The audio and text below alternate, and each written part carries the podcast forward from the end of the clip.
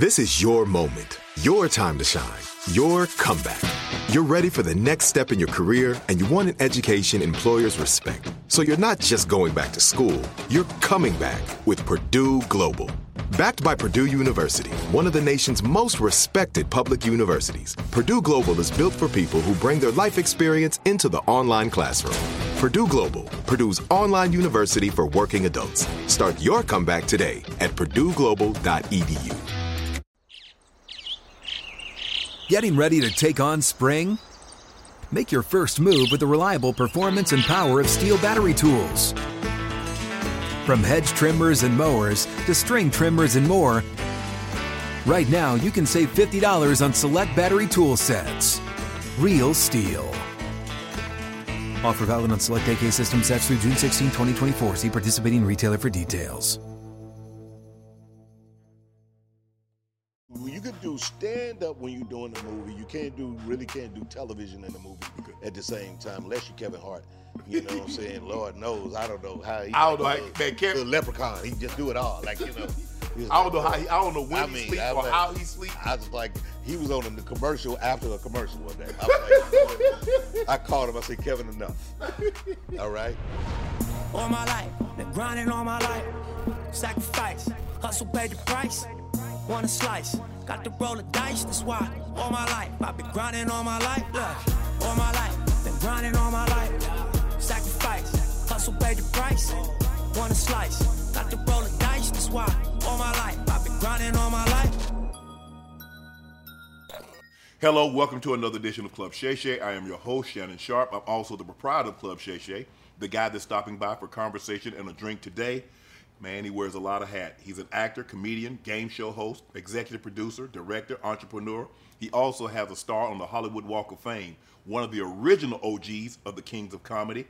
Over three decades in the industry, the legend, Cedric the Entertainer. Say it how you on, do man. bro. What up, bro? What's going God, on? hold on. I, I don't think I've ever Uh, read, read this many. That's Actor, nice. comedian, game show host, executive producer, director, entrepreneur. Yeah. Star on the Hollywood Walk of Fame. Yeah. The OG. Yeah. Two Taco Bells in Omaha, Nebraska. You got two Taco No, I just like, everybody be like, yo, man, I thought I see, I thought they was saying Taco Bells. Of all the things that I read off, what are you most proud of? Uh, you know, I think for me it's just you know um, all of it. I love I love to act. I love being a father. I love being a husband. I like being I like you know uh, making people laugh on all platforms. Okay. So I really just like the fact that more than anything, You can that wear my all career- those hats. My career has said that I've tried to do and and have done a lot of things. You mentioned you were ta- we and, you and I was talking off camera, and you say you grew up in Caruthersville, Yeah. Missouri, which is a small town near the Arkansas border. Moved to St. Louis. When you were growing up in Caruthersville, what was Cedric? What were you thinking? What did he want to be? You know, I mean, at that time, you know, you wanted to be an athlete. Everybody, that was a small town lifestyle, you know. So, you know, you you were like kind of taught to play sports, and you- my mother was a school teacher, so you know, education was a big part of my get our some grades. yeah, yeah. So that was a big part of my, you know, kind of like uh, internal household. It Right. was just my mother and my younger sister, myself, and so. But you know the relatives, all your uncles and cousins. It's like, yo, you gotta play sports, man. You got to get out of here. Okay. So, but I was also a very, as a young kid, I can remember being a very kind of fun, gregarious kid, like Right. that had the jokes and was quick witted, Right. even as a kid. But you couldn't be too because your mom was a school teacher. She was gonna hear about you acting a fool in class. And I told people that. I said I never really, I never was the class clown. Everybody was like, "You was the class clown." I'm like, "Nah, I wasn't the class clown. I'll just shoot mine like, ha, and then sit down." Because they, they actually, uh, when we moved to St. Louis, they were actually my mother taught in the same school district that we went to. Okay. She taught elementary. We were in, we were, uh, you know, I was more in. Uh, in uh, junior high school at that time, and so, but the teachers all knew each other, correct. So they was like, oh, you know, if I did something crazy, they called my mother quick. I remember I wanted to be bad one year, and I didn't smoke, but I used to want to hang out with all the kids that Indeed. like smoke cigarettes. And my grades dropped. Mama was like, "What is going on?" I said, "I just want to be bad, Mama. I just want to be bad." what what what were the PTA meetings like? Uh, with with the, with the mom. Yeah. and the- oh, I mean, you know, again, for the most part, she just kind of sit there and you know hear want to hear what we did and you know and, and what we did wrong. But she was always there. That's one of the reasons why also like I was a pretty good athlete. Right. But my mother was a single mother raising us, and she picked me up from football practice one time. And because I didn't really know all the stuff, I was in this my junior junior high, my freshman year. I'm at football practice with some church socks on. so I got because I wanted to look good. I had my I had my my athletic socks on, Right. and then I had some matching like you know church socks Right. that looked good with my uniform. And my coach saw it and just was like, "What what you doing, pretty boy?" And basically basically made me be the tackle dummy for the linebackers and the and the defensive end. Yeah. And I was just literally running play. My mother came to pick me up and saw them saw them big dudes put me in the ground. That was it. I was off the football team. That was it. That was, She that was, was, it like, that. I was begging. She was like, nah. They ain't That- gonna do. I ain't gonna do my baby like that. Okay, so now your athletic career is over. That's over. when did you realize that you wanted to be a comedian? How did that happen? Uh, that- you know, that was really much later, to be honest. You know, I was uh, like I say, as, as I got a, got a, got transitioned from athletics, started doing the school plays. Okay. A wild choice to make back then. Okay. That wasn't yeah, yeah, yeah. Now, how did that? How did that go over? You know, again, it was a, it was a certain stigma. Yeah, you know. to that back in there, even more in that time. Yeah. You know what I'm saying? So, you know, the fact that, you know, the fact that I wanted to be in plays, then it became this thing like, oh, are you too much of a mama's boy? You know? But, you know, I was funny. In Mm-hmm. Right. the first play I got in, I played, I don't even remember what the character was, but I remember it was funny and I made people laugh. So acting was probably the first thing that you wanted to do, even before becoming a comedian. Probably and didn't recognize it right? Didn't didn't have but uh and at that time the schools had those kind of programs. Right. we had we had band. We had you know uh you know plays and you know Called theater drama- department. Drama club. Yeah. And it was it was serious. By the time i got to high school like it was like dope teachers and Right. people really taught you how to act. And so you know i became strong at that and that's kind of you know the, the choice i made from there on out So you you doing the, you doing the drama thing, knowing the stigmatism, that the stigma that came with that, the Yeah. probably making fun of you. So you're like, okay, when did you realize that you can make something of this? You know, I think you know, like again, during those times, I sang in groups. I was like, uh, you know, kind of where the whole name came from. I used to sing. I used to dance.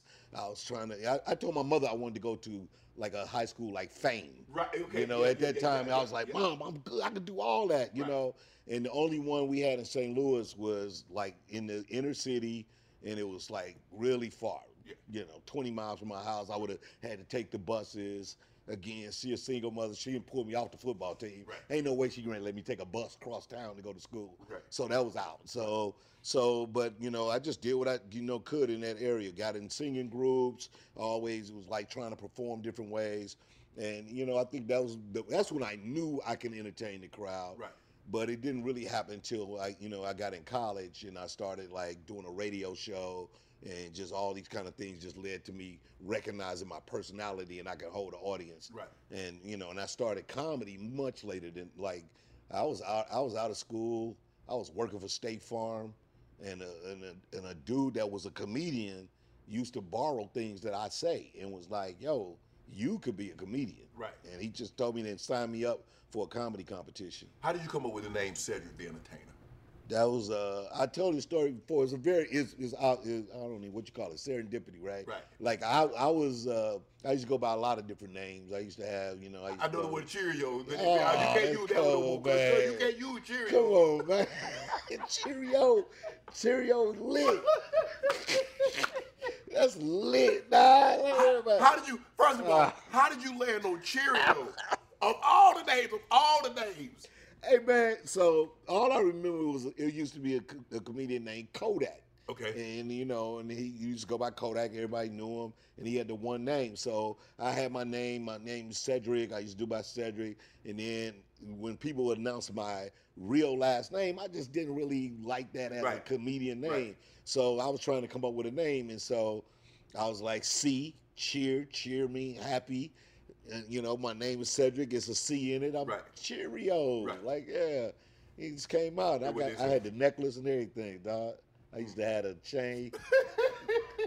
So you go. So obviously, okay, you start out, Ah. you doing the acting, you like the drama aspect of it, but you go to the comedian side. Yeah. Did you know eventually that becoming a comedian would lead you to be in movies? Well, it was starting to be around that time. Like, you know, like this is this is mid this is late 80s, 87ish, 89. So you start to see like like of course we had the super famous guys, so it was you know, R- Richard Pryor and the Bill Cosby's at that time and the Redd Foxxes. But then Eddie Murphy was popping off, Yeah, right? Eddie- yeah, and he was young. yes. He was a guy that felt like us, Right. right? So you started to see like, oh, young people. Then you know, shortly after came the you know the the Living Colors, and then people you started to know people like Martin, and then you know, and I at that time just through stand up met Steve Harvey. So Right. it was one of those one of those times where you started to recognize like, all right, cool, comedy can be a way out. Like Right. you know, it started to grow.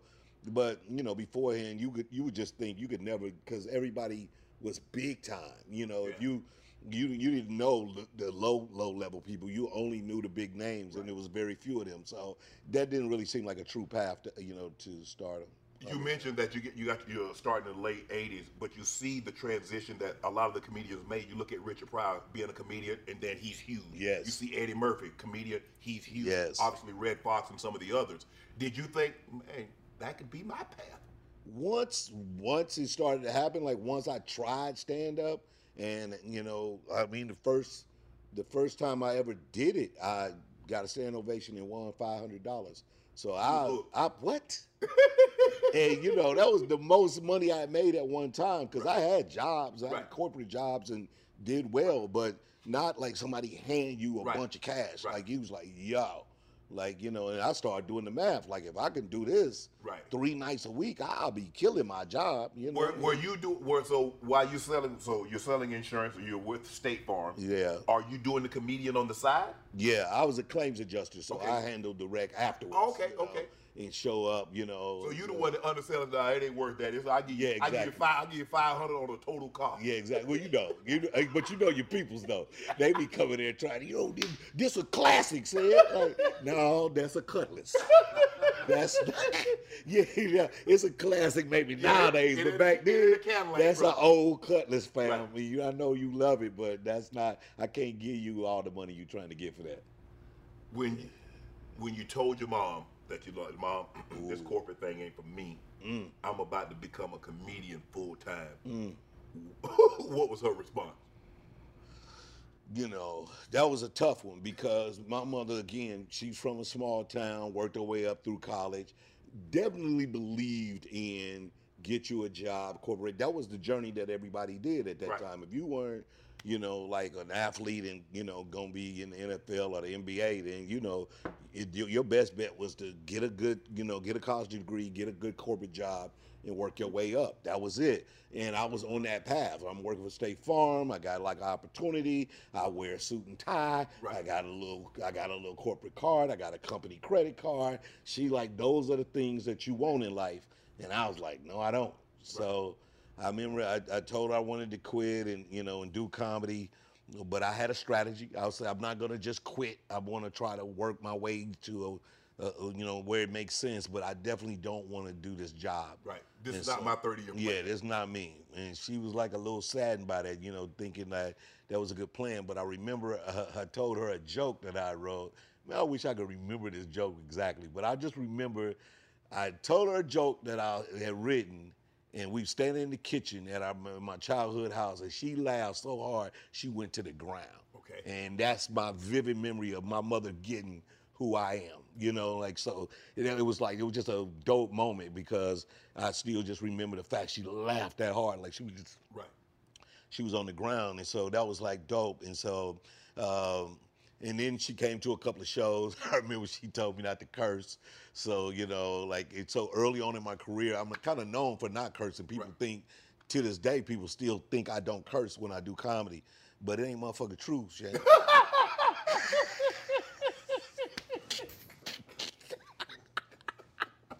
so when, when your mom come do you have to alter your material when your mom's in the audience For sure. I mean, you know, like to a degree. I mean, I, I end up, of course, trying to honor that and write to things that was just bright and smart and Right, things that right. try to have a little more context to them. Uh, but you know, if, if I had jokes that I felt like was a little risque for her, I probably wouldn't do it if she was at the show. Like Right. you know, that would be that would be a choice of just you know just respect on GP. But but you know, it was things that if I felt, and we, I mean, we had to talk about this one time. I was like, Mom, if the joke calls for it, like I've tried to do it. Uh, you know, like where I do it all clean, but I told her, I said, if I write this joke and it feels like it calls for this naturally, I just gotta say it. I, I don't really want to start to try to alter, you know, my show, but but it did help me from going on stage and just literally using curse words as bridges to the next thing, Right. right? You know? Sometimes a joke calls for a curse word. Exactly. There's no other way around it. That's the only bridge that can connect it. Exactly. From the beginning to the end is that curse, curse word. Exactly, and so you know, you got to trust that as a comedian. You, it's Right. instinctual, eh? Right. Right, but then you know, but then you also know people that basically just use curse words as a bridge to another thing, and they Right. don't, they don't even mean it. They didn't have to say it. Right. So it's like, why, you know? But you just kind of relax on it, and then people go like, oh, he raw. Right. And is he? Yeah. You mentioned that Steve Harvey, you met Steve Harvey. You and he had a show, the Steve Harvey show, that was Yeah. unbelievable. We're gonna talk about your um your sitcom career, cause man, you be you you be knocking them out the park when you when you hop on it. That thing Yeah. go into syndication. Yeah. The residual, them thing nice, huh? Yeah, yeah. yeah. you, try to, you know, you, you know what I'm saying? You like open up the mailbox in the OG style. Oh, well, that- Oh, okay. when Let's go somewhere. the movie, how did you how did you transition from okay, I'm a comedian, okay, I write this, to having something written for you and to be able to project that, let say it, let the guy that they see on stage, because this is what they want. They want the funny guy Yeah. they that they seen on stage, they want him to project now for 120 minutes. Yeah. That was, uh, of course, like again, I think having my theatrical background and you know from high school and in college, you know, it was a part of it. Like stand up, even my early stand up had a lot of characters in it. I would do like full characters Right. and, and scenes to tell a joke. Right. And so I think for me to transition from both television and but but to film really was a better transition for me because you know it has a lot more like true natural character stuff. You know, in TV you trying to deliver a punchline to hit them, right? Right. But in a movie you can be the guy, Right. Like, you can so so Barbershop One was one of the first first thing. I did another small movie called Ride. That was my first movie, and it Mm-hmm. had the great late great John Witherspoon in it playing my brother and Snoop Dogg. But I was like in good hands because the director was from St. Louis. Okay. And uh, Millicent Shelton, and then the, uh, the the producers was the Hudlin brothers. They from East St. Louis. Okay. So it was like this family situation. They took They care took care it, of you. right? Yeah. So, but I think by the time I started doing barbershop, Barbershop Eddie Eddie, Eddie not- became But you mentioned that how they wanted you to play another part. Yeah. And you was like, nah, eh, eh, I'm Eddie. Yeah. This Yeah. this me. This I, I got Yeah. to do Eddie. Yeah, they wanted. Uh, actually, it was the the part that Anthony Anderson ended up playing was what they wanted me to play, and I was like, when I when I read the script, I was like, no, this old man, I know him, like I can do him, and, and they were like, you sure? And then you know they wanted to cast an older actor, and I, when I came in and did a. Um, I did the read. They wanted to hear the script, right? And we did the read, and so when I did it, it just was like they got it right away. Right. I mean, the whole, the voice, the attitude, Right. Like I could literally do Eddie without even. I don't know if anybody. it's hard to say that now after seeing you play him in a couple of the uh, the, the series. Yeah. It's hard to believe somebody else could have played that part and done a better job than what you did. Yeah, yeah. I mean, you know, for sure, and I, I, I believe that too. It was definitely transitional. That was meant. me. That role was meant for you. Exactly. Transformative in my career. It literally transformed me from being, you know, one of the dudes in the group till when that movie came out, can- I was in the next situation. He said, "You know what? They see you that. Obviously, Ice Cube did a great job. Yeah. Uh, in the movie, but now they see you. Not only can you, you know, be uh, uh, follow up, but you can lead. Yeah. Okay. Was was it Johnson family but led Yeah, led to led to that? Exactly. Right. And that and Johnson Family Vacation was again one where I also started to add my producer's hat. Right. Because it was a movie that I had that I felt was right for me. Right. We took it to the studio and then made the movie the way we wanted to make it. Right. So that was really great. That was another great transition of being able to like grow in this business, go Mm-hmm. from taking your skill and then putting it into place to build another part of your business. Right. So, So now you got the hat. You you you you do the TV and you're unbelievable with TV. So how how how are you juggling? I mean, like when you doing a movie, obviously there's no there's no stand up gig because Right. movie you three three four months. Yeah. Uh, there's no TV because you can't do can't or can you hop back and forth? You can't. You can do. You could do stand up when you're doing a movie. You can't do. Really can't do television in a movie at the same time, unless you're Kevin Hart. You know what I'm saying? Lord knows, I don't know how. He, I don't know like a- man, Kev- a leprechaun. He just do it all. Like you know. I don't like, know how he, I don't know when I he mean, sleeps I or was- how he sleeps. I was like, he was on the commercial after a commercial one day. I like, you know? I called him. I said, Kevin, enough. All right, I'm buying it all. I got everything you can sell it, so don't talk to me no more. So, I'm going to talk about your your wine. oh yeah, man. You came out with a wine, Zetta Napa Valley Red, Yeah. which was inspired by your mom, Rosetta, Yeah. and served as an educator for 30 years. Obviously, I have a cognac also. Tell us about the process of coming up with a wine or coming up with something that's going to honor your mother, because obviously, when someone does that, that person had a tremendous influence, an impact on their life, and you want this, you want her to, you want the world to know who this woman is. Yeah, I mean, you know, uh, again, my mother didn't. She didn't really drink much, or you know, have you know that kind of lifestyle. But she would Right. like a glass of wine every now and then. So, uh, you know, of course, I've been approached like so many people about different brands, you know, partner with you know liquor companies and liquor brands. And uh, you know, a friend of mine had started working in Napa. And then another friend that I have a business with knew these knew the the winery, and I, I just went to go meet the guy one day. We sat on the wine, you know, in the vineyard, chill, talk, got to know each other, started laughing, started drinking, and then he liked to do philanthropic things with wine. Right. And so we we started to develop this idea that my mother was an educator and into literacy, so we can develop a wine and give to literacy programs, you know. Uh, and so that's how we developed the Zetta. And you know, I, I started to really understand the wine, started tasting it, started explain what I wanted, and got something that I felt is very special. I wish I'd have brought you a bottle. You know, it's like uh, very special that uh, it's a great wine, man. People enjoy it. It's doing really well, and uh, we're actually, you know, on our second vintage, so we're like popping off right now. Congrats, congrats on that. Yeah, The TV, Steve Harvey was your first. yeah, Then you had your own. yeah. So that I had, so I went to Steve Harvey. Then I did Ced Entertainment Right. Presents. Yep. Uh, that was on Fox. Then we went to the Soul Man. Yep. uh, and now the neighborhood. Right. So, and I had a couple of pilots all in between, but those are the ones that ran. Like you know, uh, In the neighborhood and- and- in syndication. Yeah, And neighborhood back- syndication, Soul Man syndication, Steve Harvey show. And uh, you know, we only did one season of Ced Entertainer Presents, and it, you know, it's unfortunate because it's got great, great skits on there. But it was around that same time that the Chappelle Show was Right. popping off too, and uh, so it just, you know, the, those two things were in competition as far as the audience goes, I guess. When when you sit down and you do TV, what do you, what do you, what do you what are you trying to get across? What do you want the audience to see? What do you want them to know? What do you want them to feel? Like, I mean, for me, like, you know, like I said, growing up in a small town, my biggest memory of watching TV was watching it with my grandmother. You mm-hmm. know, like that was her thing when she came home and chill. As the grandkids, we all kind of gathered around her. So I remember shows like Hee Haw. Yeah, but he always And Laughing. Right. And so. you know the Jeffersons, good time, Yeah, all in the yeah, family, all, that the, stuff, yeah. man.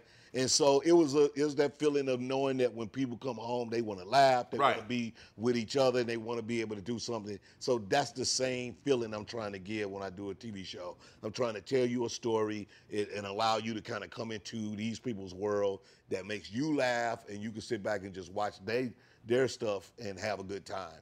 And that's you know, and if we if every now and then from the Jeffersons and from uh, good times you learn every now and then you can put in a real message. You Right. Can put, you can say something important, but it ain't a requirement. Right. Yeah. When you're sitting, when you were sitting there watching those, did you ever think you would have one of those? Oh no. Know, again, you think about being in a small town like that in Missouri. That's so far, away. removed. That's Mm-hmm. so far removed, so far away. And even you know, once you get to, once you get to Hollywood, you realize Right. how far it is away. I just remember, like you know, doing came, up on the. Comic View really getting my Yeah. popularity Yes. in the black The host, yeah, as, as, a, as a comedian in the black community. Yes. So I remember used to be, really being black famous Right. and no, and people in Hollywood had no idea who I was. Right. So I was super. Like if I went to Detroit, dog, I might shut this mall down. Right. You know, but you come out here, you go in a meeting like Cedric the Interrogator. oh, I love you, love your stuff, Cecil. You're so funny. You'd be like, it's Cedric. You have Patti LaBelle on your show, and she plays your mother. Yes. What's it like working with Patti? Did she bring you any pie? Did she bring you any pie? She, man, it was COVID, so she couldn't bring anything. I was trying to talk her into, you know, cooking, because you know, and she's actually made food for me before, like Okay. so. You know, Miss Patti can get down. Oh, she so- get down like that? Yeah, so that's like another thing that people don't know. Like even when she's on tour, Right. she have a whole kitchen come in, you know, so Right. she cooks. So, but but you know, it was COVID. We couldn't really do any of these things. But she's so great. She's gracious. Uh, she actually, you know, I do a big fundraiser for my mom in St. Louis, and she was one of the first people to say yes to come in and perform for that. Have a big gala, and so she's just great. So when I called her to come and play my mother, it just was really kind of full circle because that was the only one my mother got to see before she passed was when Patti came. So Right. that was great. So so it, was like she was the only one lady. I mean, other than Gladys Knight, there was the two that Right. I wanted to be my mama. Right. Like, you know. You talked. We talked about earlier and like telling jokes, but now said we're in a different time. Yeah. Things that were funny and you could say about different groups. Yeah. You can't say as much now, or you can't say it all. How do you walk that line? Do you go right up to it? Because I mean, still, a Chappelle, uh, a Chappelle, Yeah. Chappelle's like, look, I'm a comedian. Yeah. And my job sometimes is to offend people. I'm sorry. I'm sorry, but I'm not sorry. Yeah. I'm gonna say the joke. I'm gonna say what needs to be said, and you do with it. But I think he's different because Chappelle doesn't need. He's walked away from Hollywood. Yeah, So exactly. he said, I don't really need Hollywood. I'm gonna tell these jokes because I can go sell my to Netflix and I, we cool. Yeah. Or I'm gonna go do stand up and we cool. How do you walk that line, Ced? I mean, yeah, I mean, it's the thing that you have to be most aware of. I think as a comedian, of course, your job is to be, you know, a provocateur, orator of the world, the way you see it. It's important for comedians to be free to say things in the way they see it and the way they want to say it. So I'm a big fan of that. Right. And at the same time, I'm on CBS. the Tiffany. Okay, so I pretty much know if I say something that crossed the line, it won't necessarily just affect my livelihood, but again, having a big TV show means that you hire. I probably have, uh, uh, you know, a, a crew and a staff of 130 people Right. that work for me, and if I, if I'm willing to just fall on the sword of some joke and, and ruin it for everybody else, is not really responsible. Right. So I think about it that way as well. So certain things, yeah, you might want to say it and then you decide. When I'm on that stand up stage, I feel like it's my duty to be free up there. Yeah. So I don't I don't try to, you know, temper myself too much and at the same time, you know, my brand and who I am in general is not necessarily to offend. My jokes gonna have they can be they can be offensive to some. But, I'm there, sure but there's a message. A lot, and at the end of the day, a comedian job, yeah, he wants to be funny, but he's trying to get a message point. He's trying to. Yeah. a lot of things happen. You know, these are these are truth that I made funny. Yeah, exactly. And I always say this too. If you could kind of stand in the truth of what you believe, then that's that. You're gonna you're gonna have your argument. People gonna have dissenting opinions. So be it. You know what I mean? But if I believe I'm really truthful about this, and I'm not saying something for shock value or just to be rude or just to feel like I'm you know being You end up there trying to be the old Andrew Dice Clay. Right, just I'm just contrary for the hell of it. Right. Like just gonna be rude to people. Right. Like that ain't that ain't dope to me. So When you look at the fallout, um, I don't know how, what your feelings are on what transpired at the Oscars, but looking at the fallout and the aftermath, do you believe Will Smith will ever be what he once was? I think it'll be tough. I, I, I think that it really will be a tough call. I know that you know that this is a town that is about that business of business, and Will Smith has proven to be a box office star. You know, Uh, has that star been dampered or dim? Sure. So will the people take these chances? Yeah. And if he's able to do it again and hit when he hit, King Richard was out at the time that it happened, but it's again a successful movie that still plays every day, right? And he won the Oscar the night he did the actual deed, and Right. so people don't relate them as the same thing, Right. For whatever reason, right? There's there's that deed, and then King Richard, and you're like, oh, I like that movie, and I'm willing to watch it, maybe because it's about Serena and them and a bigger story, but I I don't put them in the same category. So, you know, I mean, they're both good dudes to me, and Right. so it was it was unfortunate to see it happen. You know, and I'm two sides in the coin. I got in trouble for a joke because I felt like sometimes, you know, somebody got to get the shit slapped out of them. I ain't Right. saying it's, it's It should've been Chris, should've but Chris, but somebody- I mean, people act like that ain't a real thing in life. Like that's a thing that people forget because we live in this Twitter world, Right. and everybody feel like they can say what they want to say, and you, people forget. Oh, it's a part of the world. Somebody exists. You might get the shit slapped out of you. Right. That's all I'm saying. What's up? I'm John Wall. And I'm CJ Toledano, and we're starting a new podcast presented by DraftKings called Point Game. We're now joined by three time NBA Six Man of the Year, elite bucket getter. Let's please welcome Jamal Crawford to Point Game. King of the Court one on one tournament. If they had it back in your prime, do you think he could have took it all? I'm gonna be honest with you. I don't think I could have took it all, but I think I would have shocked a lot of people. I think Kobe and everybody in their prime, Kobe would win a one-on-one contest. Yeah, I, yeah, because you gotta think Love he's gonna guard. He don't care about guarding. He's gonna guard. He's gonna Exactly. guard. Like you see him in the Olympics, he's gonna guard, and then on I'm top not of that, like that, CJ. Ladies and gentlemen, please welcome Sam Cassell to Point Game. I remember you came to my room crying, tears, crying. They- I mean, he was in a culture shock. And then I, his, he's going through withdrawals about winning. remember what I told you? I said, I said, OG, you think I can get paid and go back and play in college? Because it ain't it. Check out Point Game with John Wall and CJ Toledano on the iHeartRadio app, DraftKings YouTube, or wherever you get your podcasts. I see. Did- did- did- Chris.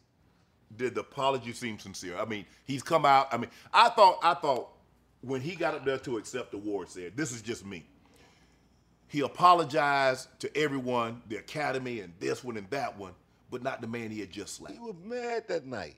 He was really mad, dog. And like, I don't know exactly what the thing was, but what all all I tell people, in my opinion, is for you to physically get up and go and walk twenty feet In that place. to in any At- place, at- at that moment. Any place. If you ever been in a fight, bro, Yeah. you understand. Like you on that football field, y'all out there grinding. You t- if you get outside yourself Mm-hmm. for the moment that you literally about to fight another person, you're not you not who you are. Right. Period. It don't. It just don't happen unless you a brute. Right. Like if you a brute and you walk around thugging people, Right. That's you. But most human beings, dog, for me to literally go, I'm gonna walk up and slap shit out. Right. I'm I'm not me right, Right. now. I'm so I'm outside my normal way of being, and that's the truth. Because I've I've had physical altercations, and I can remember not knowing what happened, why. Why? What led to it? I just was. It was on. You said something. You spit on me. You called me there. It happened. We went. We didn't. You know, everything else was out the window. All the decorum. And, Yeah. you- the What about the movie? What about the movie? Yeah. What, about, the the movie? What am I doing? Oh, that, this dude walked thirty feet to He do that. did. You don't do that, dog. You don't do that in a natural sense of state. That's not a not a human reaction to something unless you wake up every day as a villain. Right. That's that's what villains do. Right. But a normal person ain't gonna walk 30 feet to go slap somebody. You mad for real. What's going on with the comedians? Um, I just saw last week Michael Blackson and Katt Williams was beefing. Michael Blackson said something about you know comedians can be forgiven. I think he said that Katt Williams smoked crack. Katt took offense to that. We see Mo'Nique and DL was going back and forth. Mo'Nique has since apologized. But y'all, y'all like rappers. Y'all can't we just get along? Man, What- what- what's up with the What's up with the comedian I need the chains, man. We like rappers, man. I would need a little baby chain. no, uh, you know, I think that again, we live in a world where we definitely more accessible to people, and you know, the idea that somebody makes any comment about anything, then people can take that any any soundbite, cut it up in a way that makes it a, an offensive statement, Right. right? And if people take that, and we live in a world where that comes comes to fruition, then you have a lot of misunderstandings. Right. You do have people jumping on these things for for the idea of the fodder of it all, like Right. the idea. So half the time, you know, those those incidents don't even, you know, be real. Like, you Right. know, again, people end up apologizing because they go like, "Oh, I didn't even have all my facts." Right. You know, "Oh, I didn't at the time, I didn't know. I was just mad and and it comes off good because we all live in this if I put it on my Instagram, then it's true. Right. You know. So that's that's what I really feel that hap that's happening in the world of comedy now, because it is a bunch of measurements about who is the best and why, and who you know, and some people base it on money, some people base it on funny. Right. So you know, like, and people start to measure themselves about that kind of thing. Right. And, you know, luckily for me, I'm just from a generation where we out the way. At least for me, like I don't. Well, you, I mean, you and Katt, I mean, Katt say you stole one of his jokes. Yeah, like I mean, it was ridiculous. You know what I mean? It was like the idea of the joke that he was even talking about don't even match up with no timeline. So for me, it was one of those things like. Did you have a conversation? Did you guys sell it? Did you have a conversation with Katt? Well, I responded to him the way he responded to me, because, but that's what I said as well. I've seen Katt, you know, even before then. Right. I've seen this guy 30 times. Like, dog, if you literally was that Upset upset, about about, it. it, like, dog, Just why to him and say, hey, yeah, hey, why say you say nothing? Like, that don't even make sense. This is this is some internet shit, and that's all I can say. So, you know, when I responded to him, he didn't respond back to me, and I left it at that. Has, do you feel that uh, someone else has stolen some of your material? Oh, that, that's a part of this business. Right. Like, you know, and I think that, you know, sometimes it's intentional and sometimes it's not. Right. Like, uh, you know, like I would say sometimes people will hear a joke or, or take a, a slice of your material and make it their thing, right? But the, the origin of the joke came from you. Right. And, and and so that's happened. That's a part of it. That that is that is not a not an uncustomary thing. Right. Now everybody knows that comedians, y- y- you know, your job is to write original material. Right. Your your job is to have original point of view. So I'm not I'm not saying that that's not a you know something that can't happen. But this particular thing didn't happen. But in general, yes, I've had people take my joke. You hear? Did they make it funnier later- than you made it? I don't. Uh, maybe for them, you know what I'm saying. It works for them. They put it in their set. Right. You know, like you hear it, like you like, yo, dog, that's my joke. Like you just changed it a little bit, but that's my joke. You look at Ari Spears, and I want to talk about him and his his thing to Lizzo. Was that off limits, off base? Again, it's a branding thing. Like that's a Ari Spears brand, as far as I'm concerned. You know what I mean? Like he's a guy that take them kind of chances to tell jokes. Right. You know, his sense of humor. It, it, that's the, the Right. that's the space he goes to. So, you know, for him, he was telling the joke. Like for for the media and the people, they you know, we want to get into fat shaming or whatever the, the the topic of the the day is, right? So you can you can at least easily offend anybody at any time. Right. So that's the that's the point I think for me. I don't, you know, I think it's distasteful. It just ain't my taste. Right. But so, but I. But if you make a joke that. about someone, theoretically, you can offend. Every joke you tell that happens to be about someone can be offensive. whether you talk about someone's speech impediment, whether you talk about the way they walk, the way they look. exactly. So you can offend. If somebody wants to be offended, they Yeah. can be offended by what you say. Yeah, I mean, I, mean, I, we was talking about this the other day because on Kings of Comedy, B Mac, late great Yeah. Bernie Mac, he got a whole joke about a ret- uh, you know Yeah, a, a dis- a challenge dis- yes, disability. yes, mental person, challenge, right? yeah. You you can't say none of that now. Right, right. You couldn't do no parts of that joke. He called the little boy, the the the, the, The kids, yeah. Uh, and all the kids that was growing up, he just nieces and nephews Yeah. called the F word. Yeah. Right? You can't do none of that Right. no more. But these things was exactly at that time considered funny. Right. So if you start to retro people of what they said and how they said it or what they said in life, and now here we go charging them for the crime today. That is, you know, that's a hard thing to do to someone who's supposed to be speaking freely. Let me. I want to continue on this, but I want to go back. Prior, Murphy, some of the guys and the joke that they told back then. How would they survive in today's climate? Dude, we watched we watched Delirious the other day. We like, nope, nope, nope. We just start counting off jokes like it ain't wouldn't be there, wouldn't be there. Eddie Murphy ain't really that good. You know, you find you get- you find yourself trapped in that story. Like if I had to take off all the jokes Eddie Murphy couldn't say nowadays, Right. you'd be like, ah. Oh, yeah. But that's the that's the difference, right?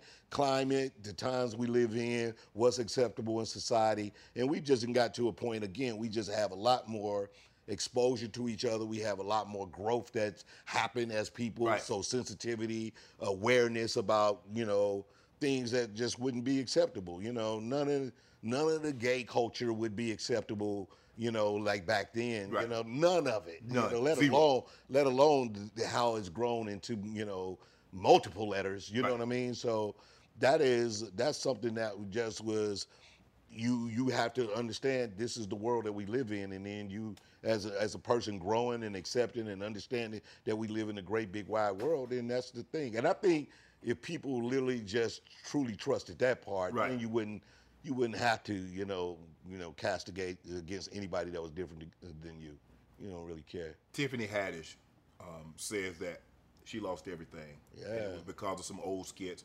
Because it kind of like, she kind of like Ari Spears said what he said about Lizzo. They went back and started dragging up skits that she was involved in. Yeah. And then she kind of got dragged into something that she really didn't have anything to do with. And it's like, oh, but you remember? And, you know, uh, this came out and somebody Yeah. wanted, wanted to sue her. And then the charges were dropped, but the damage is already done. Yes. Yes. that- I mean, that's, you know, and again, those are the things that, you know, again, we live in accusatory point, point the finger at you first, and then you have to. And it's guilty. that. I mean, it's, Yeah. it's not no longer you know innocent until proven guilty. You're guilty until proven innocent. Yeah, and in, in, in, in anything, like I say, I could throw you the, you know, I could throw you anything out there in out of context of like how it was shot, when it was shot, what Right. it was about, and then and if you saw it as that thing raw, you're gonna be like, oh man, that's terrible. Which again, to us today, uh, that that particular joke just was distasteful. I don't know exactly who would even have shot that, but, Right. You know, Or thought that was funny, thought at even at the any time. at, at any time. But however, you know, somebody thought it was funny, Right. And they did it, right? So, you know, and now here it is, you know, this many years later, and it, you know, adversely affect her for real. Like it hit her career in a real way, man. So. Have you talked to her? Has she? I reached out? reached out to her. We text back and forth when it first happened. You know, of course, these are not the times when people want to just be taking a hundred phone calls. But Right. you know, she knows that I got love for her, and you know, just really just trying to make you know, in my you know, just wanting you know, wanting the case to be, of course, if if, if it was. Uh, really a bad case against her just really rooting for her that's all you know that's all that's all i can say growing up in St. Louis, I mean, you guys have. I mean, obviously, you got a great baseball team when you when you know in the late '60s uh, uh, with Bob, Bob Gibson. Gibson, yeah. The cars were, were unbelievable. Lou Brock. Lou Brock. Yes, yes. Yeah. Curt Flood. Yeah. Um, Flood. now you look at Jayson Tatum. You got Bradley Beal, Ezekiel Elliott. How proud are you for those guys being from St. Louis? You're from St. Louis. Yeah. You you probably remember. I don't know. You're, you're probably the age of a lot of these guys' parents. Yeah, yeah, And yeah. Uh, so how how how proud are you from like? I got some homies that that made it doing it Oh big. man, I mean it's big. I mean because it is, it, you know, St. Louis, though it's a you know a big city, it's a small town. Right. Like you know, and so that connection is very real. So Mm-hmm. we love, we love that. You know, you love to see you know people pop off and come represent the city. Right. I mean, so you know, it don't even matter what team they play for. At this point, you hold it down for them, right? Like, Right. You know, like we, we in St. Louis, we didn't grow up as no Celtics fans. Right. But if Jason playing, like we rooting for the Celtics, Right. right? That's our whole thing. Ezekiel, you know, you can't root for the yeah, yeah, that never really happened. I, that, that's what I was gonna say. I was like Ezekiel, you know, he on his own. Yeah. you know. What I I'm wish you the best, Yeah, but but, yeah, we, I see you after the game. You know what I'm saying? Take your jersey off, and we all meet up. You Right. know, put your St. Louis hat back on, and you good. Yeah. You know. Did you know Nelly before you guys blew? I mean, before you became Ced the entertainer, before he became Nelly Mo. Did you guys know each other? Yeah, so I, you know, I was I was young, Ced the entertainer. So I was actually popping off. I used to do a com. I used to do a. Um, uh, a variety show, like Right. a talent show. Yeah. And so I would come back to St. Louis and do this talent show. And you know, Nelly then was a local with a local hit, doing really well. So I I hired them to be like the final act. So Okay. they didn't compete. They was just like the person that everybody came to see. Right. And that was my first time meeting them. And that particular night, when I saw the group, there was the whole Lunatics. Nelly was automatically the star. Right. And so I just remember when they got their deal, everybody, you know, they came to me, it was like, yo, they want to just sign Nelly. We don't, we- we ain't going. I said, guys, like y'all need to really like learn the truth about yourself. Right. Nelly the star. Right, yeah, Like if yeah. y'all and Nelly will take y'all with him, but y'all can't expect to go in there with six people, bruh. Yeah. Like that's not happening in big business. Nah, like that's the- small. The, group thing over. That's a The O'Jays, y'all the Four the Top, Jackson. the Jackson Five. Yeah, ain't You nobody- remember, yeah. remember they cut the Jackson Five to one. It was Michael. See, it started out. They did it all because they was family. Yes, they, yes. it was smart. They was like, "Yo, everybody, come on!" in. we Yeah. got it. Who, what the, what's the other boy name? Marlon. Marlon. Okay, we're gonna. do- That's what. That's what they call him in the contract. Yeah. Got Jackie. We need him. We Yeah. got Jermaine, he Tito writes some got- songs sometimes. Tito play the bass. That's good. We need him. All kind of. But then, and, then and what's the other boy name? You got Jermaine, Marlon. Jackie, Marlon. Marlon. Oh yeah, Marlon. Yeah. No. So come on, bring Marlon. Yeah. And then Randy came and he Right. was like, ah, all right, cool. That's how they signed them. So yeah, I'm looking. Sure, we can't just get Michael. I'm looking at you, your parents. Your parents went to an HBCU, kudos, Yeah. Lincoln University. Yeah. You graduated from a PWI, Southwest Missouri State. Why did you go Southeast. South Southeast? My Yeah, bad, my bad. yeah, don't- Why did you go to an HBCU? Grades. Uh, Man, you made it no, back back then. no, The grade. Back then, you could get in. Yeah, yeah, yeah. Yeah, no, no. You know what? Uh, Lincoln at the time when my mother went to school, we went to go visit. You know, again, HBCUs or they they have to fight hard for, For you know funding. so get funding, and it just was a situation where. Uh, the southeast Missouri was actually between Caruthersville and St. Louis. Right. So the reason it was attractive to me because that was the route that I knew. Right. Like my whole life, we kind of came go back to Caruthersville when we moved to St. Louis. We go back. That was our little trip. Right. So Cape Girardeau, where it sat, it just felt like a place where I knew I was going to be comfortable. Right. Going away, and so and then at that time.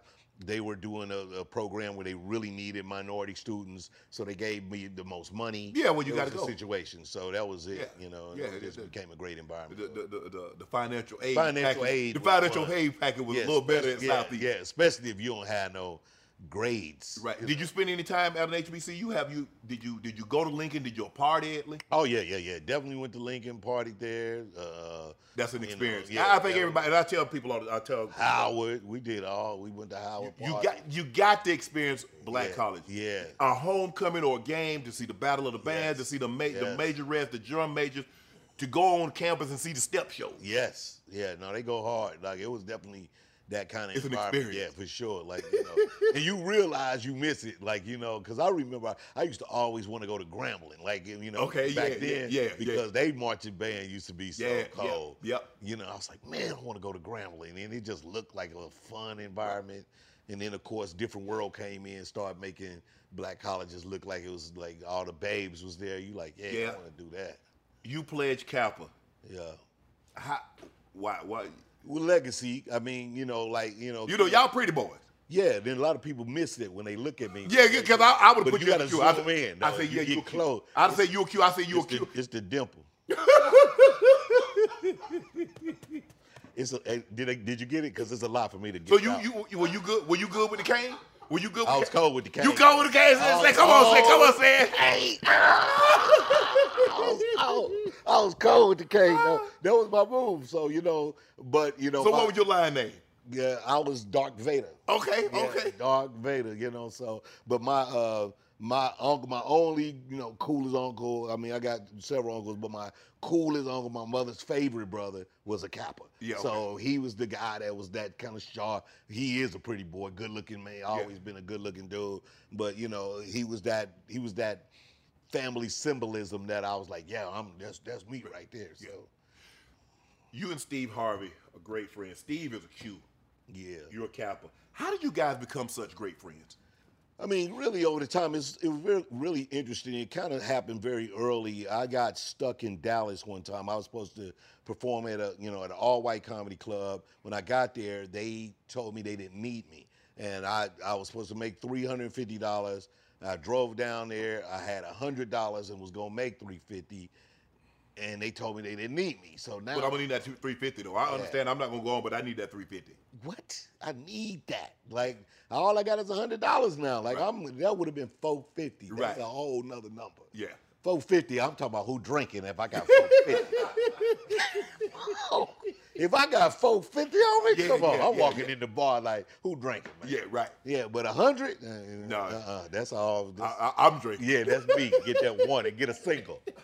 Give me a Right. single. I'm gonna be. A, I'm gonna drink it like it's hot coffee, whatever. So, so what was it? What was it about Steve Harvey that you said, man, this is a good dude, and uh, Well, I he, he's kind of always been the person that he is, like very entrepreneur, very kind of go getter, uh, a, a, a fixer. So he was Steve had you know he was popular on the white comedy circuit, but he started a black night in Dallas. Right. So uh, I went and I was down on my luck. I was stuck, and he he knew who I was through another comedian, and then put me on stage. And so I went up and I rocked it. He gave me five minutes at the end of the night. I got a stand ovation. Just so happens that the headliner wasn't really killing it, and he was like, "Well, if you come back every night, I'm gonna talk to the owner see if I can give you a little something." So he basically that's what I did. I I came back every night. He put me on. He gave me two hundred dollars, and that was that was love. And then booked me to come back as my own headliner. Right. So from there we just connected. We just became friends. We had a good vibe with each other. It was always you know cool, and it was you know turned into this you know brother situation. We just became partners, man. So. Uh, it was easy. We never, you know, try to get in each other's way. He do his thing, I do mine, and we get together, we kick it, and that's it. You know. how do you how did you become the host of a, a BET Comic View and, and Def Comedy Jam? How did how did that happen? So Dev BET Comic View really was again one of those things. I feel like It was some God, great, co- it was God some great out comics that came through that. It was, man. And God be looking out because I had I was back at home. I was in St. Louis. I was like hosting local comedy things, but I had written a lot of jokes. And I wanted to go on television, but I had been on Def Comedy Jam uh, the season before, and they wouldn't let me back on. Right. And I had all these jokes, and I was like, I got to go on TV. So I was like, I'm gonna do Comic View. And I remember all my contemporaries like, man, don't go to BET after you've been on HBO. Like that's a step down. Don't do that. You're gonna mess up your your thing, you know. And I was like, oh man, I was like, I got to get these jokes off. Right. So it just so happened that DL had decided to step down, and they that year I went. They said we're gonna find a new host by a competition. Right. And, but I was I was already a beast. I didn't really. I was like on some others. And so I won easily, and then became the host and became a household name. Like I was, you know, because at that time Comic View came on every night, so Right. it was like Yes. news. So you know, you you you in, in and that's why I was black famous. I was like in black households. Yeah. I was on every night. View Everybody knew me. Like Comic- I was like, Comic View was unbelievable. yeah, and we had, like you say, from the comic view in, in my era, yeah, you you had the earthquakes when I was hosting. Yep. Earthquakes, Cheryl Underwood, DC Curry. Yeah. It was Adele so many- Givens- Adele- Adele- yeah. Well, Dale came from Def Jam. Yeah. She was she blew up on Def Jam. Uh, Chucky Ducky was on Chucky there. Ducky, Jamario and Jamario. Jamario, yeah. Uh, uh, Uh, hamburger. hamburger ain't gonna have. hamburger. Yep, Yeah, so the- many great people came from that that little era. Uh, Right. Sommore, Some more, yeah. Sommore, Yep, one yep. of the best. Now, just she one of the best. When you did the Steve Harvey show, did you know the Steve Harvey show was going to take off like it did? it felt like it. You know, we were when we did it, Steve and I, we were, you know, we were great friends. It was his show, and he asked for me. He wanted me to be on his show, and I actually had a deal to do my own show at that time, and so. I thought it was smart to ride because I actually went to go see Steve do his other show, Me and the Boys. Right. So he used to have a show, Me and the Boys, that was dope, and I went to see how it worked, and it got canceled. Right. So when I had a deal to do my own show, I was wise enough to feel like I wanted to ride shotgun first. Right. I was like, I don't want to be in the driver's seat. I want to ride shotgun and See watch how it's work. done and do that. And so that's what I did. And it was great because we was already partners. We was having a good time. We laughed a lot. And then the Kings of Comedy came right like in the th- third year of it, Right. maybe, of, of doing Steve Harvey show. And then we blew up even more so. So it was like, we just had a great run. That's what I want to ask. The Kings of Comedy. How did that group come? It was you, DL, uh, Steve Harvey. Steve was more of the host, and Bernie. yeah. How did how did they put you four guys together? Of all the all the black male comedians, because I think they had a Queens of Comedy also. Yeah, But, afterwards. yes. How did how did they land on you four? Well, I think you know at that time, you know, again, it was all about who they can, who I believe it was all about who the promoter can get that he thought could sell tickets. Right. Because Martin was his own thing. He was already gone. He was his own thing. And then it was like Joe Torry took over. Uh, Joe Torry took over Def Jam after Martin, so he was his own thing. Right. And then you had all the Wayans, and they was they was they was their own brand, right? And so Steve was hot. We had the Steve Harvey show, so we had a national TV show. Bernie Mac was the it comedian at the time, and and then DL was hot. He had a TV show. So what I think, but the first year we did it, it was just me, Bernie, and uh, just me, Bernie, and Steve. Right. And Steve closed, and Guy Torry was the host. He would MC it. I came out first. Bernie went in the middle. Steve closed. And then on the uh, then as we got into the the bigger run of the tour, we brought on DL. Steve went to the host, and even though on the special Bernie closed, I closed that tour. So I was the last com- the last comedian on the live tour. Right. But it, but on the movie they just cut it. It was better for Bernie to go last. What's up? I'm John Wall. And I'm CJ Toledano, and we're starting a new podcast presented by DraftKings called Point Game. We're now joined by three time NBA Six Man of the Year, elite bucket getter. Let's please welcome Jamal Crawford to Point Game, King of the Court one on one tournament. If they had it back in your prime, do you think you could have took it all? I'm gonna be honest with you. I don't think I could have took it all, but I think I would have shocked a lot of people. I think Kobe and everybody in their prime, Kobe would win a one-on-one contest. Yeah, I, yeah, because you got to think Love he's it. going to guard. He don't care about guarding. He's gonna guard. He's going to exactly. guard. Like you see him in the Olympics, he's going to guard, and then on I'm top not of that, like that. See that? Ladies and gentlemen, please welcome Sam Cassell to Point Game. I remember you came to my room crying tears, crying. I mean, he was in a culture shock. And then I- his, he's going through withdrawals about winning. remember what I told you? I said, I said, OG, you think I can get paid and go back and play in college because it ain't it? Check out Point Game with John Wall and CJ Toledano on the iHeartRadio app, DraftKings YouTube, or wherever you get your podcasts. Did when you did that tour, did you like, okay, your boy here now? Oh, what? You can't you can't you can't hit me in the ass with a red. What? eye. Your boy your boy landed. straight pigeon toe. straight dog. I'm like, dude, this is the first time. Like, this tour is so big. It's all arenas, right? Yeah. So this is rock and roll comedy. This is this is private jets leaving out on the weekend. Get on the private jet, go to the show, land. Everybody got their own limo. Right. We got big suites. It's just it's top of the food chain. You just don't get no bigger than this. And we were like making a lot of money. And it was with your boys. We was having a lot of fun. Yeah. And you know, at the time I was single, so on the first first Kings of Comedy. So I know I don't, you know I'm just Yeah, leave it at if- that. If, you want to be single again, keep I- talking. yeah, keep talking. That's the quickest way. Let me ask you a question. If they were to do, if they were to do a Kings of Comedy Ah, right now, Classic. four, who could they? I mean, could they do a Kings of Comedy with Rock, Hart, Chappelle? Could they, could could they do a Kings of Comedy? For sure. I mean, those you know they've done shows where they all Because Rock, 'cause if I'm not mistaken, didn't Rock and Chappelle, an earthquake was over in London at uh, O2 at uh, at the arena. I think just about a month ago. Yeah, so Chappelle's out on tour, Rock is out on tour uh, on, in London Yeah. side, and so they'll often get together. Right. Uh, and then they did it, you know, uh, Kevin is here, Kevin is on tour. yeah, Kevin get ready to start his. He about yeah, to start he his. pop tour. around. But they did. Kevin and Chris did a show in New York, Right. and then Chappelle came, and they went on stage together. So that was a big deal. And then Chappelle, uh, he, you know, he been working. He produced Quake's Yeah. special. So Quake is, you know, rock, rocking with him a lot too. So that's dope. But that's it. You know what I mean? These guys are the big. I mean, people.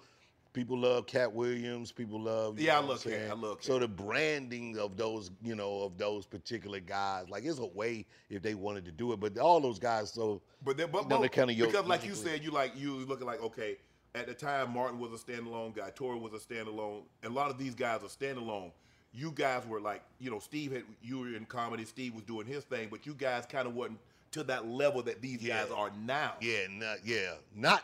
We were standalone in theaters, Theaters, right. And that's what made us a package for But arenas. twenty thousand seat arenas yeah, something entirely yeah, that's different. a different thing. It was on, and at that time that was just rare. So Yeah, you had. You had, you had, of course, Eddie Murphy to do it, and then you had Martin. I think Eddie Murphy maybe. I don't even think he did a real tour. Right. I don't know. He did like he maybe did a few dates, but Right. Martin did a real tour and in arenas. Right. And Dice Clay. Right. These were the kind of people that did arena tours, uh, and so it was very few people at that time being able to do it. And Kings of Comedy did the Right. the Superfest model, Right. right. You know where we put a lot of people on one show and made it a dope night, Right.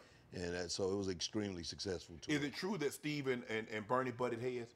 Yeah, yeah. I mean, you know, they were the kind of guys that they both alpha males. You know, like they they both, you know, they just saw it different. You know what I'm saying? But at the end of the day, they was able to get through it. You guys, is that one of the reasons why you didn't do?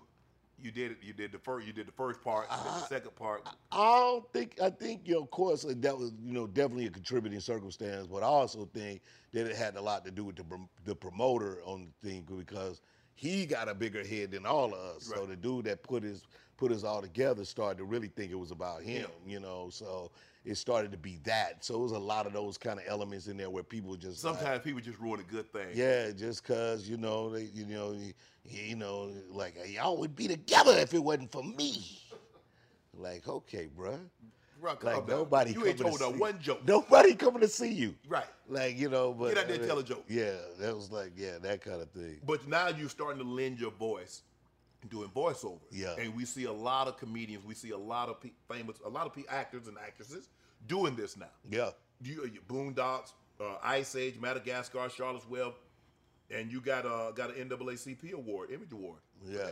So what is what is it about the voiceovers that you like so much?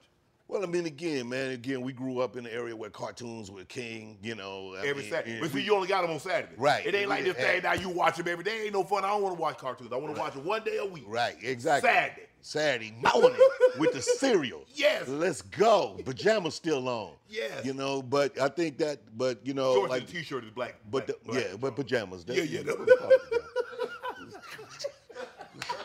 we ain't really got. yeah, I'm sorry. I'm sorry. I made a threw that out there people. They was like, "Oh, I wonder what kind of pajamas you had." Like, no, Yo, just, uh, regular t-shirts just a regular t-shirt and some basketball shorts. Or something. Nah, you know, it's the best we could do. So, you know, but no, but you know, like when I started having kids, you know, you start to really think this would be cool Right. for them to hear my voice in the Right. movie, and you know, so that was became a great choice. And you know, they actually they they pay well. That's the other Yeah. thing that people don't know uh, They do. about those. Like those those animated movies end up you you be quite surprised. I remember. Uh, uh, Madagascar was one of those, like when you know when the when the checks came in, you was like, oh, okay. Yeah, yeah, hey, yeah, y'all, y'all, y'all, y'all Yeah. got a sequel coming. and you- Yeah, exactly. They end up doing three of them and a TV series. But I, but I think, but I think the thing is, like, to do voiceover, you need a very distinguishable voice.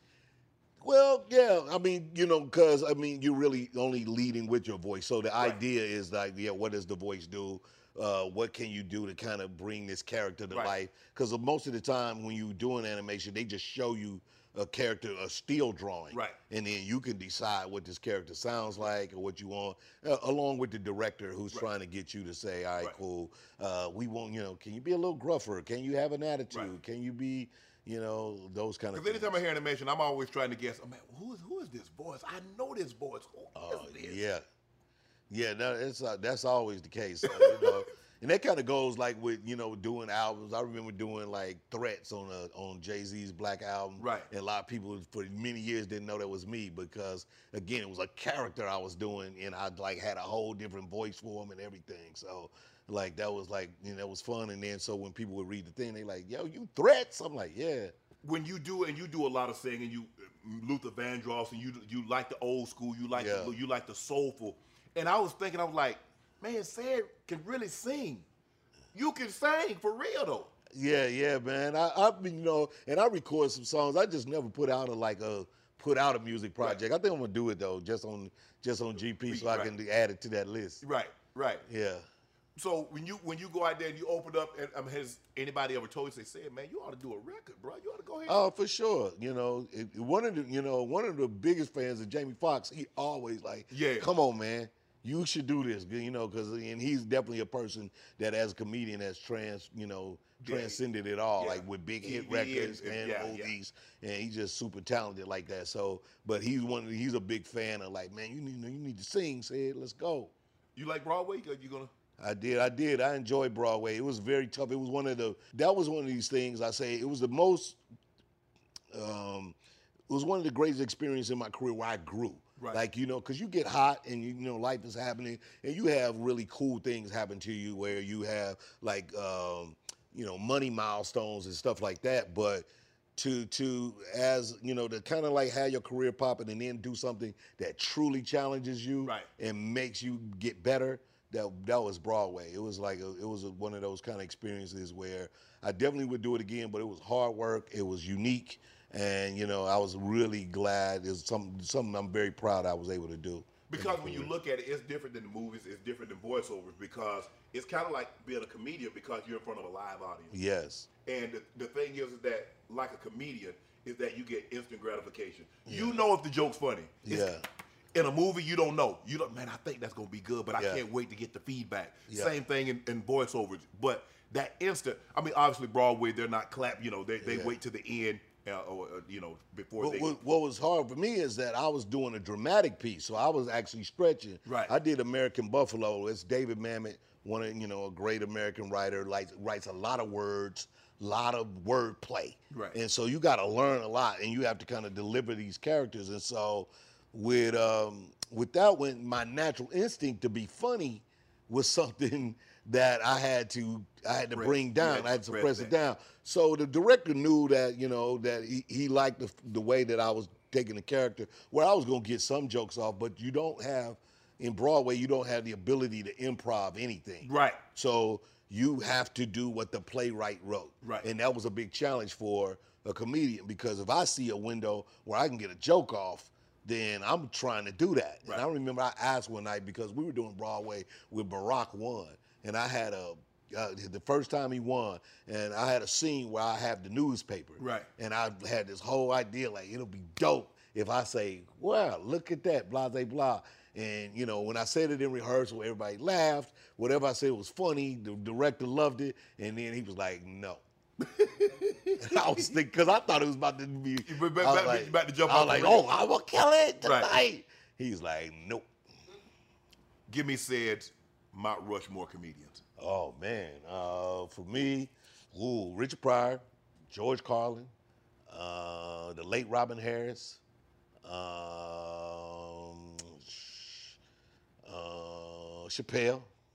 Uh, That's all you get.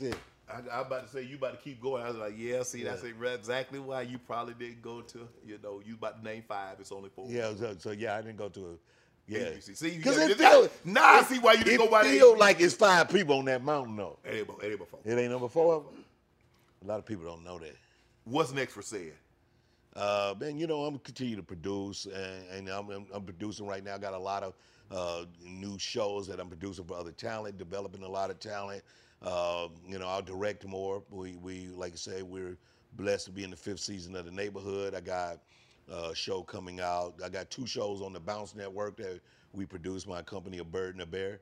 Uh, so we have uh, the John Johnson that's on Bounce about a group of black men in their in their 30s, friends, and then Finding Happy is premiering this Saturday on the 24th of uh, of uh, September. But uh, it's going to be uh, that's the second show that we got over there. Is dope.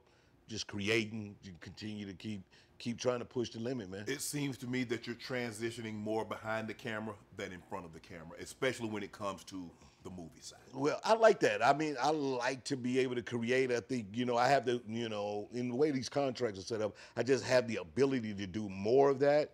Because once you own a show like The Neighborhood, we we shoot 22, 24 episodes a season.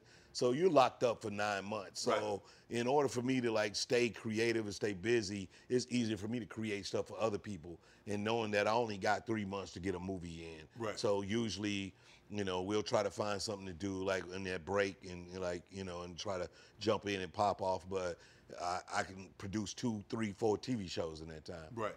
So how how much further do you want the neighborhood to go? Are you trying to go six, ten? Yeah. Go ten years?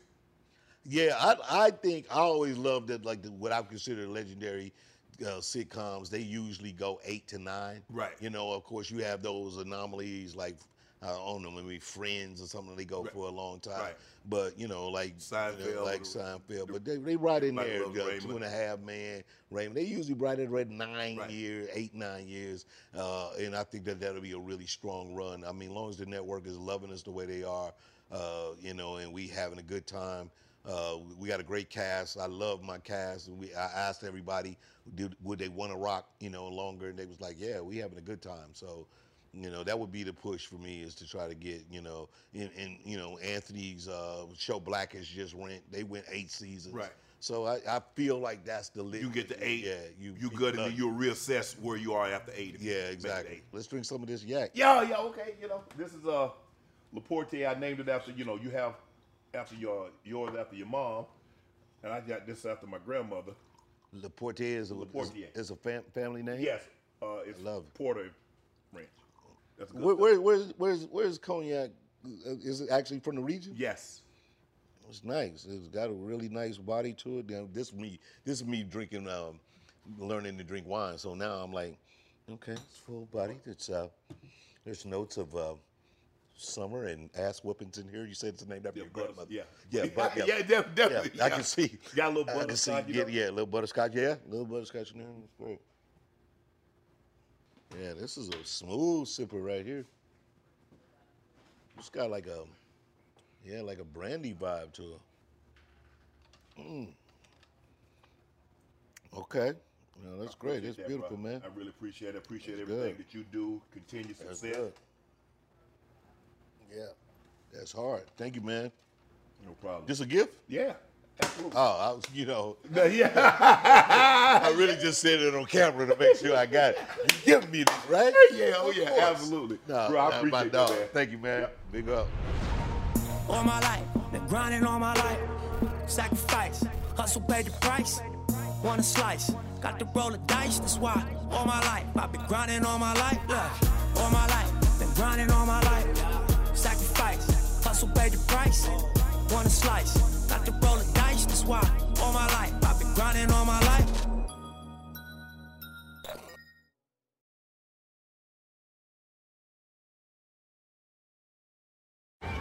Hey guys, you know what this playground could use? A wine country, huh? A redwood forest would be cool. Ski slopes! Wait! Did we just invent California? Discover why California is the ultimate playground at visitcalifornia.com.